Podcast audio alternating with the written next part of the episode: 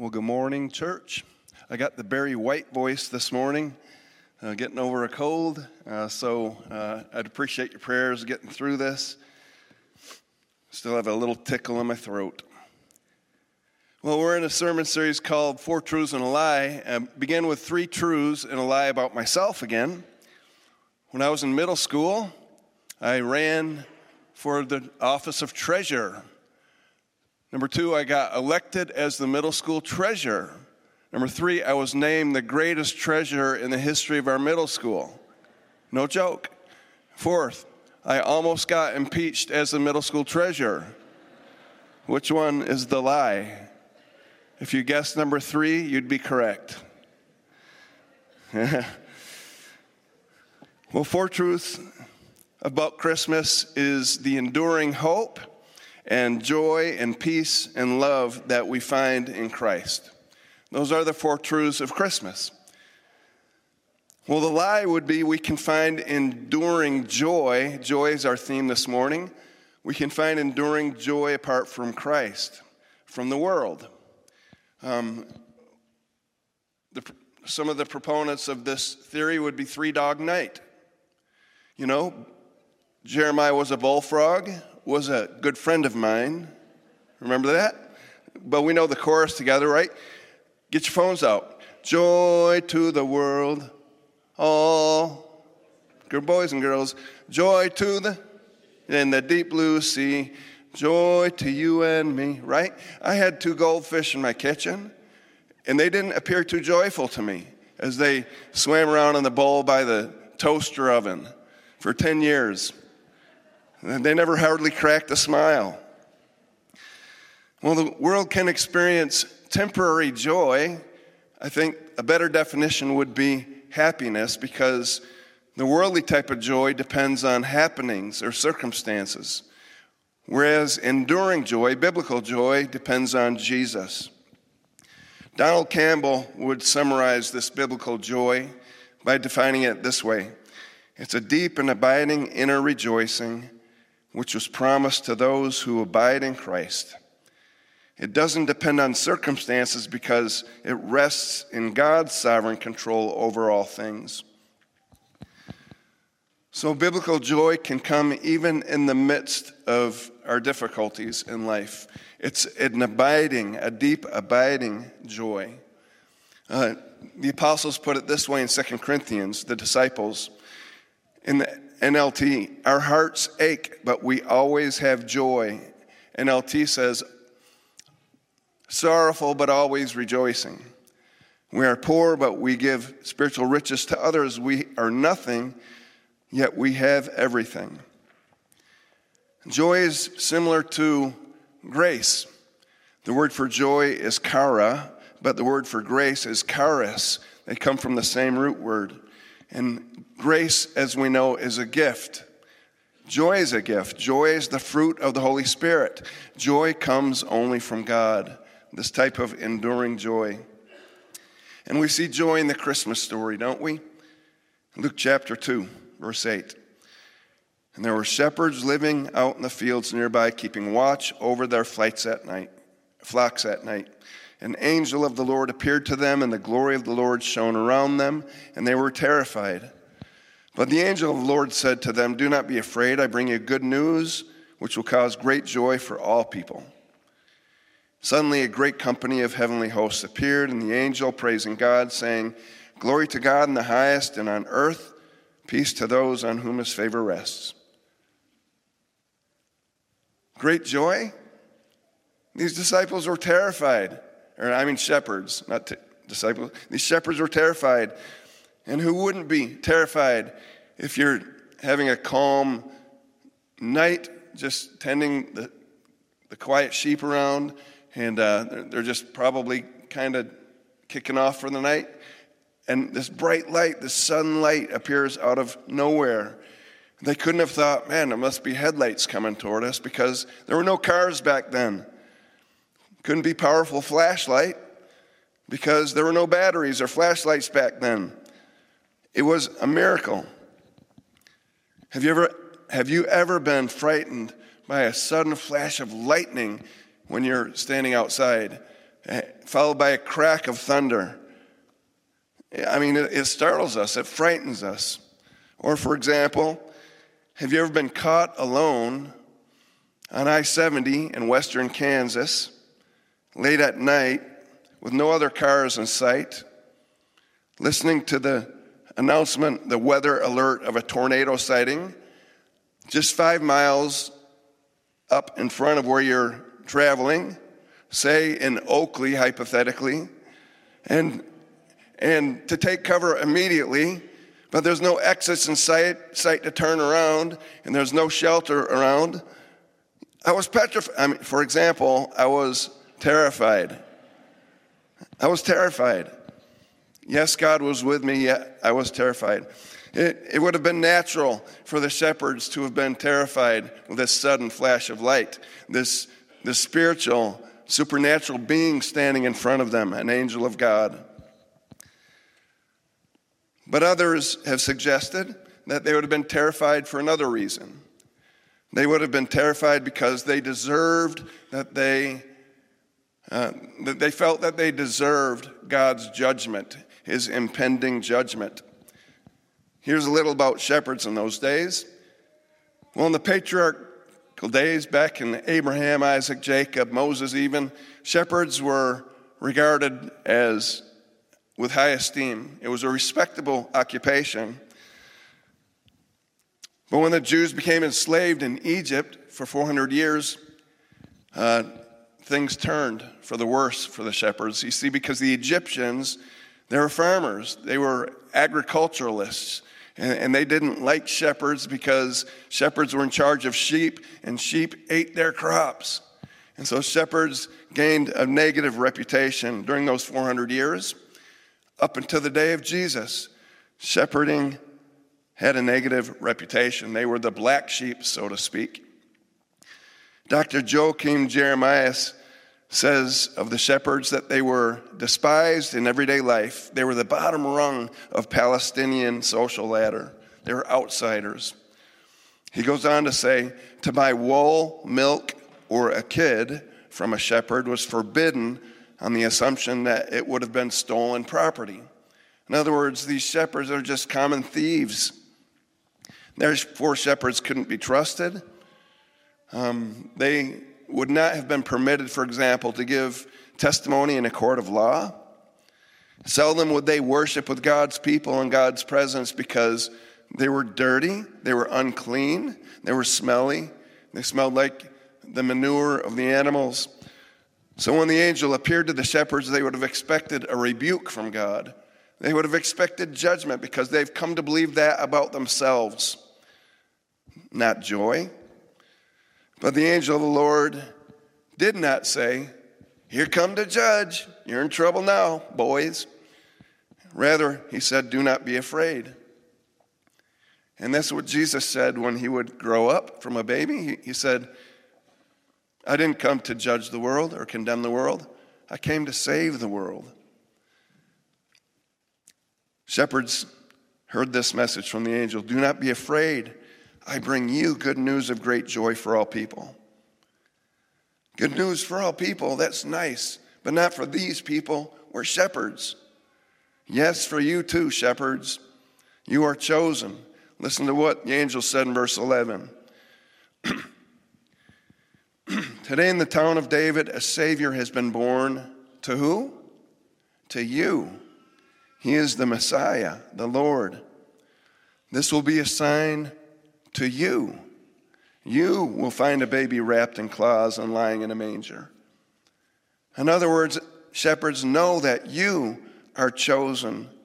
You are God's favored ones. He chose you, in fact, to be the first witnesses of the birth of his one and only Son. He is your Savior, He is your Lord, He is your Messiah. So joy came to the shepherds when they discovered that they were not only pursued by God, but they were chosen by God. Same with us. We often feel very insecure.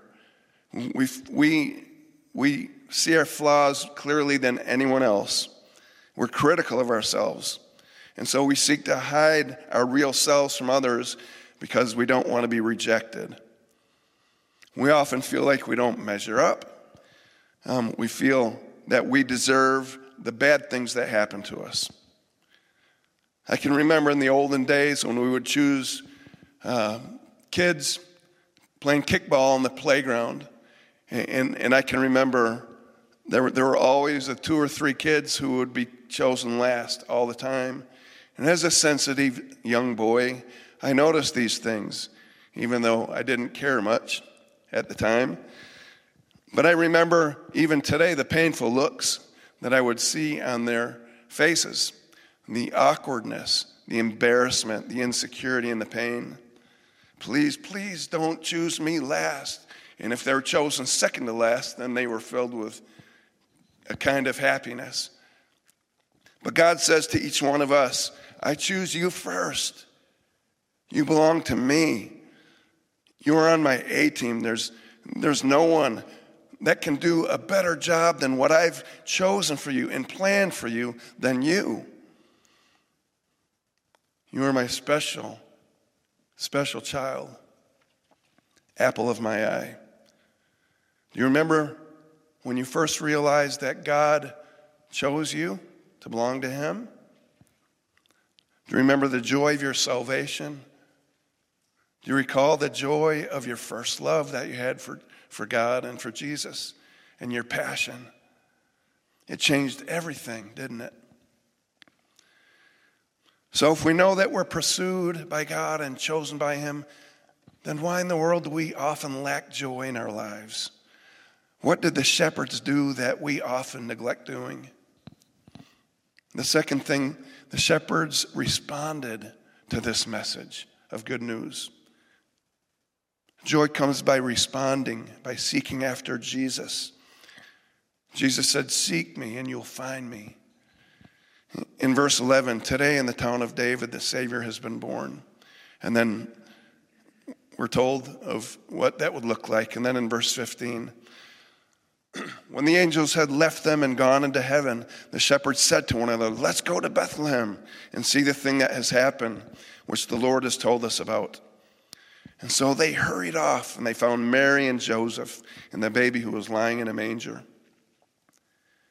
Can you sense the excitement and the urgency, the immediacy and the priority of these shepherds? Now, these shepherds didn't have to respond this way to go see this child in Bethlehem. They could have come up with a number of excuses as to not obey this, this directive or this message. Well, that was freaking frightening. I don't want to experience anything like that again. I think I'll just stay right here, sit down, and calm down my nerves. No telling what we'll experience when we see this so called Messiah. I don't think my heart can handle another encounter like that. So uh, I'll just stay right here. Furthermore, I don't want to wander into Bethlehem in the middle of the night. People accuse us of, of anything, and then we'll be in hot water. Also, who, who's going to watch our flocks out here outside of Bethlehem? We, we need to be responsible. It'd be irresponsible to leave them, so we're going to stay right here. They could have come up with a hundred different excuses. We too can come up with a boatload of excuses for not responding to God's word. Our mission statement is this we're growing in the grace and truth of Jesus Christ. And we are each one, if we belong to this church, we're called to worship, we're called to serve, disciple, serve, and multiply in specific ways. But we can come up with excuses as to not do any number of these four directives on the bottom that we're called to do. I'm too busy and exhausted. I'm committed to so many other things. I can't, can't do those things. I need a day off from my hectic week. You know, Sunday is the only day that I have to sleep in. I've got too many other commitments. I'll serve later when the kids are out of diapers. When all the kids are in school, then I'll have freed up time. After the kids graduate from high school, and they're gone and we're empty nesters, then, then I'll serve. Uh, when I retire, then I'll find more energy. I won't have the job responsibility.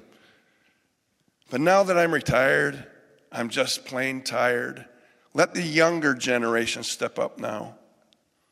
We can come up with excuse after excuse throughout our lives not to serve, not to worship, not to disciple, not to multiply our gifts by giving to others. One, one excuse we use often is I need to focus 100% on my work. I need to save up money for my family, for my retirement. You know, we need to just be frugal and save up. But Jesus said, don't worry about those things what you eat, what you drink, what you wear. For pagans run after these things. Your heavenly Father knows that you need them. Here's his directive seek first the things of God the kingdom of God and, in his righteousness. And all these things will be given to you as well, including joy.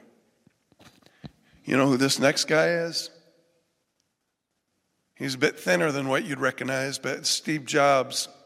He was the founder of what, Apple. Steve Jobs uh, died at 56 years of age, pancreatic cancer. And these were some of his last words that I read this past week before he died. He said, I reached the pinnacle of success in the business world. In others' eyes, my life was the epitome of success. However, aside from work, I have little joy. In the end, wealth is only a fact of life that I'm accustomed to. At this moment, lying on a sick bed and recalling my whole life, I realize that all of the recognition and wealth that I took so much pride in have paled and become meaningless in the face of impending death. As we grow older and hence wiser, we slowly realize that wearing a 300 or a $30 watch, they both tell the same time. Whether we carry a $300 or $30 wallet or handbag, the amount of money inside is the same. Whether we drive a $150,000 car or a $30,000 car, the road and the distance is the same, and we get to the same destination. Heck, I do that with my $3,000 car. Whether the house we live in is 300 or 3,000 square feet, loneliness is still the same. You will realize your true inner happiness does not come from material things of this world, from worldly success. So many people, they strive to be like Steve Jobs, as successful. They invest everything into being as successful as he was. But ultimately, we will all realize that that will not bring joy. Temporary happiness, yes, but not lasting joy. Well, the shepherds experienced joy because they made it their first priority to respond to, to the message of God through the angel, their first priority to seek after the Messiah. And the same is and will ever be the same for us as well. And then finally, is my voice driving you as nuts as it is me? Sorry. I woke up every morning talking normal, and once I start talking, it gets like this. So, hey, Jeremy, could you finish this st- sermon? Where are you? Are you in here? Come on, Jeremy. I thought for sure it would be okay today, but oh well. Uh, Luke 2:17. Joy comes by being with Jesus and then sharing him with others. By knowing Jesus and sharing him with others. Luke 2:17 When they had seen him they spread the word concerning what had been told them about this child and all who heard it were amazed at what the shepherds said to them. But Mary treasured up all these things and pondered them in her heart. The shepherds returned, glorifying and praising God for all the things that they had heard and seen, which were just as they had been told. Do you remember calling a friend on Christmas morning or afternoon after opening your presents. You were so happy that you received what you did and you had to share it with your best friends. In my case, I remember doing this often when I collected baseball cards, Topps baseball cards. And when I would get a Mickey Mantle or a Hank Aaron, I had to tell my friends. I was so filled with happiness. Well, the, these disciples had to share with so many others, these recluse rejects, these second class citizens, these outcasts. They needed to share with anyone and everyone. They overcame their fears and insecurities, and they received this new purpose in their life, a new adventure to be God's ambassadors of the truth. When we encounter Jesus, we will naturally respond with the good news about him, not just in our words, but also in our deeds. God used the shepherds to share not only with others, but with, with Mary and Joseph. They, they gave testimony to Mary and Joseph on that very first morning of Jesus' birth of what they had experienced and encountered, which would have given confirmation and encouragement to Joseph and Mary, and they would have needed it dearly in the days to come when Herod would seek to kill their child, when they had to flee 400 miles away to Egypt and live in a foreign land away from their uh, fellow country people and their family. They had to be estranged. And, and then throughout Jesus' life and their misunderstandings, and then ultimately Mary would have clung to these words of the shepherds and the confirmation that they, they shared of the angels and what the angels said about this child.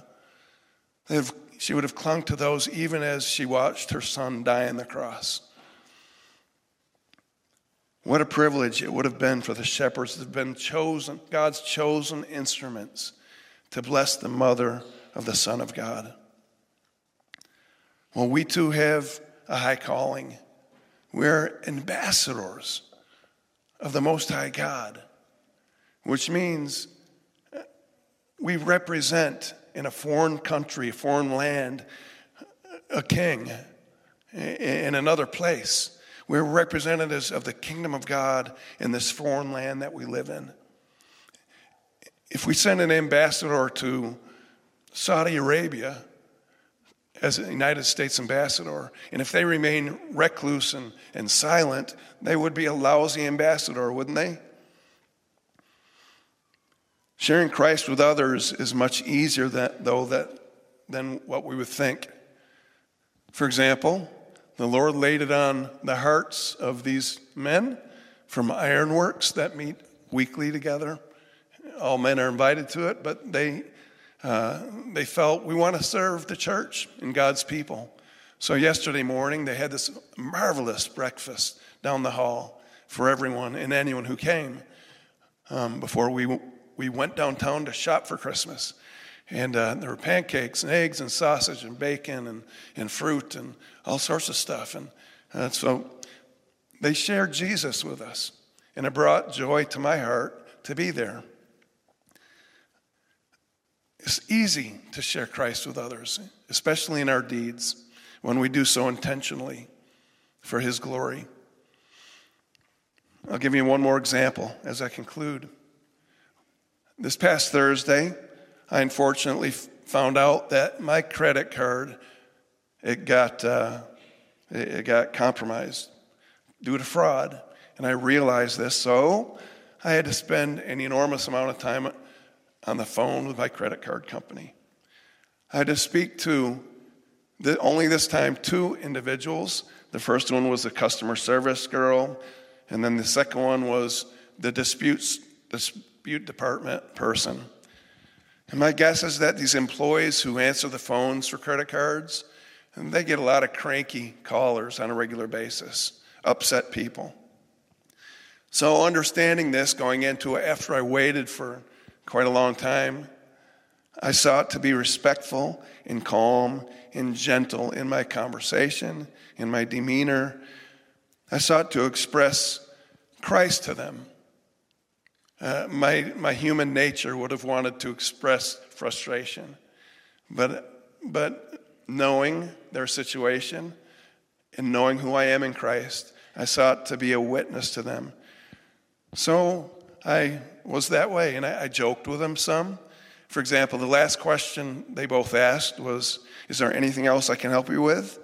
My response was, Well, yeah, I can certainly use a new car.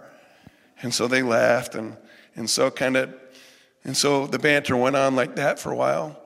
And I, I also dropped hints that I was a believer in Christ during our conversation. And at the end of our conversations with both of these people, I said, I hope you have a very, very Merry Christmas. And they said, Well, thank you. And I could hear the smile on their faces. I can hear their expression throughout the conversation begin to soften and become much more personable. And by the end, we're best friends. It wasn't difficult to do that on my part. I offered them encouragement, but one thing I, I discovered, even more than that, was after I hung up, my heart was, I had a smile on my face, and, and I think my heart was smiling. I was, I was filled with joy and encouragement because of what I gave. I received so much more. And it didn't take anything to intentionally be the messenger of Christ to these two people.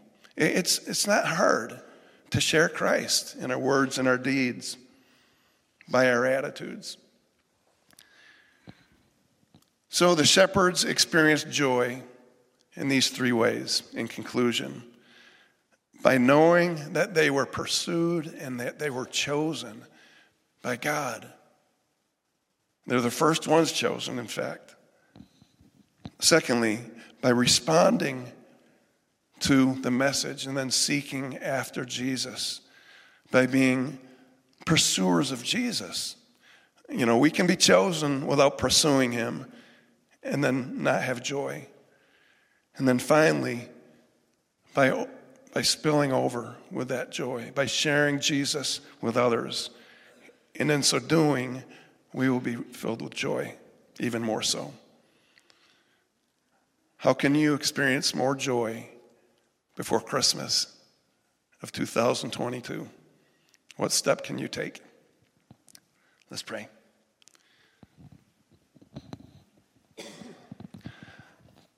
First and foremost, Lord, I am joyful that I didn't cough during this sermon. Uh, and thank you for your grace.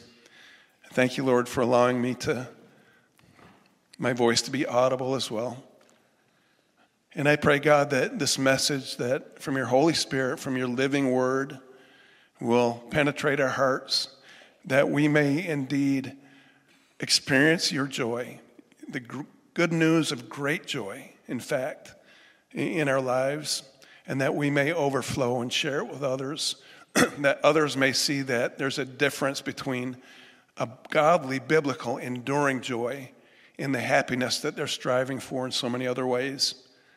Lord, may we be the messengers, the ambassadors of the joy of Jesus.